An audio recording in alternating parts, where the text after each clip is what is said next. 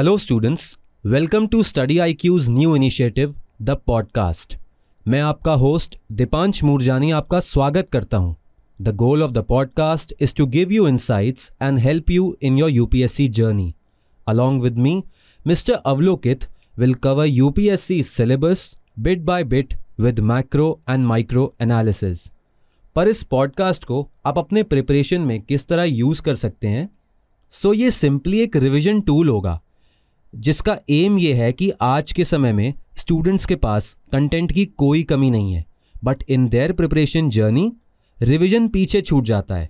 So addressing that आप इस podcast की हेल्प से अपना यूपीएससी सीएसई का पूरा सिलेबस प्रिलिम्स और मेंस दोनों ही एग्ज़ाम के लिए कवर कर पाएँगे।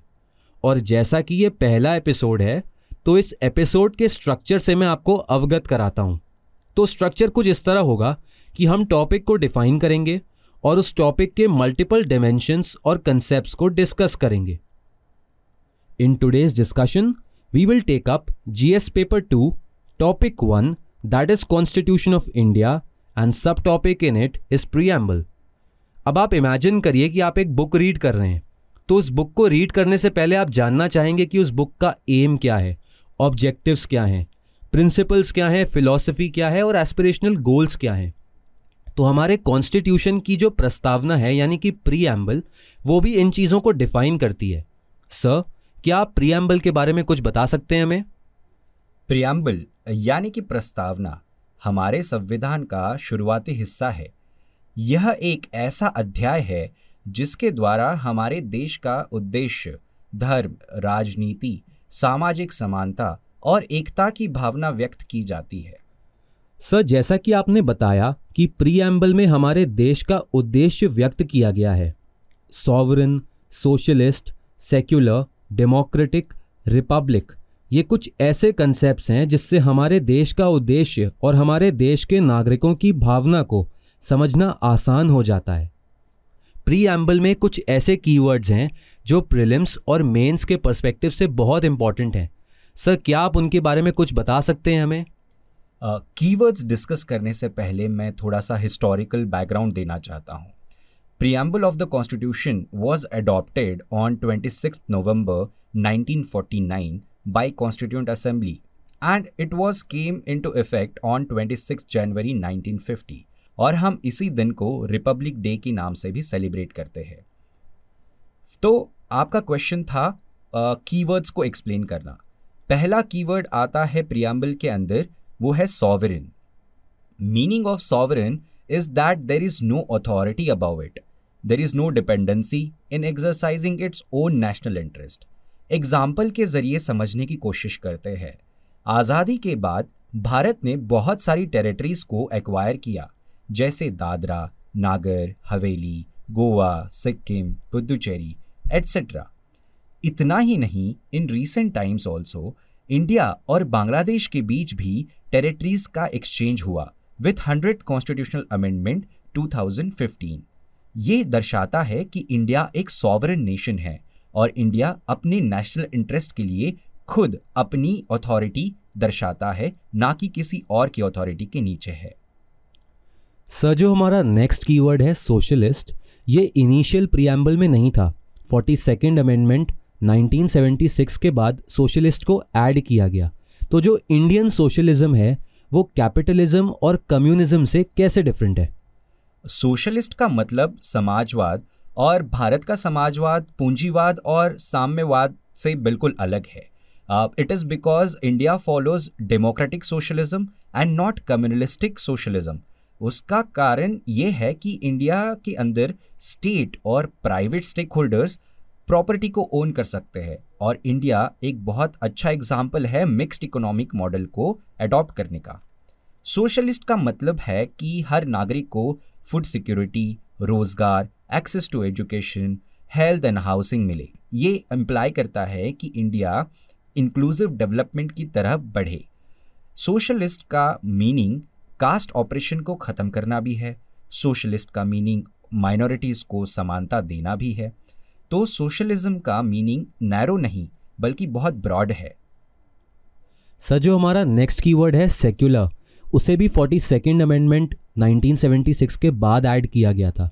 बट हम ये जानना चाहते हैं कि how Indian secularism is different from western secularism secularism की बहुत ही सिंपल डेफिनेशन ऐसी होती है कि all religion get equal treatment the term secularism was added by forty second constitutional amendment 1976 परंतु सेक्युलरिज्म की कॉन्सेप्ट इंडिया और वेस्टर्न कंट्रीज़ में थोड़ी सी डिफरेंट है।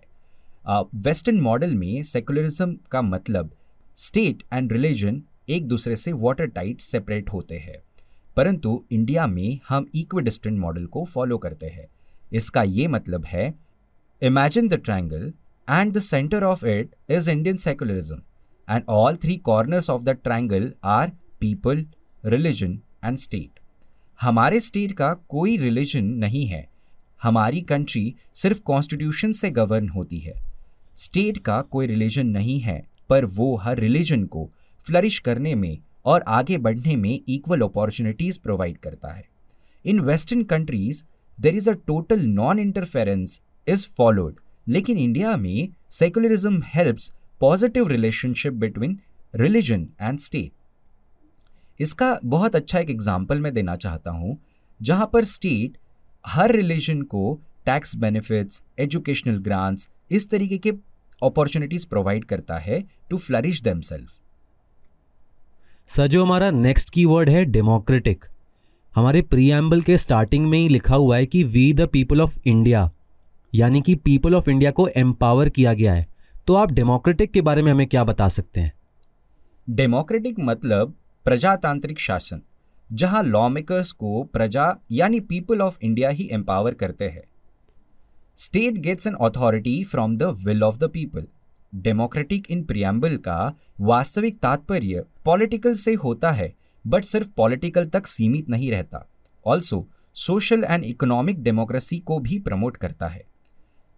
पॉलिटिकल डेमोक्रेसी का मतलब state is equally shared by citizens people are sovereign and it is practice through free and fair elections social democracy का मतलब है फ्री मार्केट जो एग्जिस्ट करता है वेलफेयर नीड्स के साथ इसको एक उदाहरण के तौर पर समझते हैं 1991 के एलपीजी रिफॉर्म्स ने इकोनॉमी को लिबरलाइज किया but at the same time welfare policies जैसे कि गरीबी हटाओ free education mid day meal and PDS system show social democracy in India sir हमारा नेक्स्ट कीवर्ड है रिपब्लिक कैन यू डिफाइन की वाई इंडिया इज़ रिपब्लिक और how India is republic republic का शब्दार्थी अर्थ है गणतंत्र.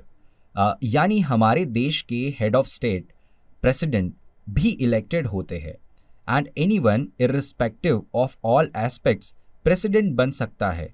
हमारी प्रेसिडेंट राष्ट्रपति श्रीमती द्रौपदी मुर्मू जी भारत के गणतंत्र की ताकत का एक प्रतिबिंब है। Political sovereignty lies with its people for example जैसे इंडिया में इलेक्टेड हेड ऑफ़ स्टेट होता है, वैसे ही यूके के अंदर मोनार्क होते हैं। और इंडिया के अंदर every five years there is a election of president which is done indirectly by the people sir, हमारा नेक्स्ट कीवर्ड जस्टिस है। जस्टिस के लिए बोला जाता है कि justice is a corner stone of Indian democracy तो आप क्या हमें जस्टिस के बारे में कुछ ऐसा बता सकते हैं जो हमारे प्रीलिम्स और मेंस एग्ज़ाम के लिए इंपॉर्टेंट हो? Justice is corner stone of democracy जिसमें ना कि सामाजिक, बल्कि आर्थिक और राजनीतिक न्याय हो। Its element comprises of social political as well as economic justice social justice का मीनिंग होता है कि equal treatment of all citizens without any social discrimination based on class caste creed ethnicity etcetera economic justice का meaning है there is no discrimination on the basis of their income economic status for example if you belong to a poor family and another is a rich and both working for a same profile will get equal pay.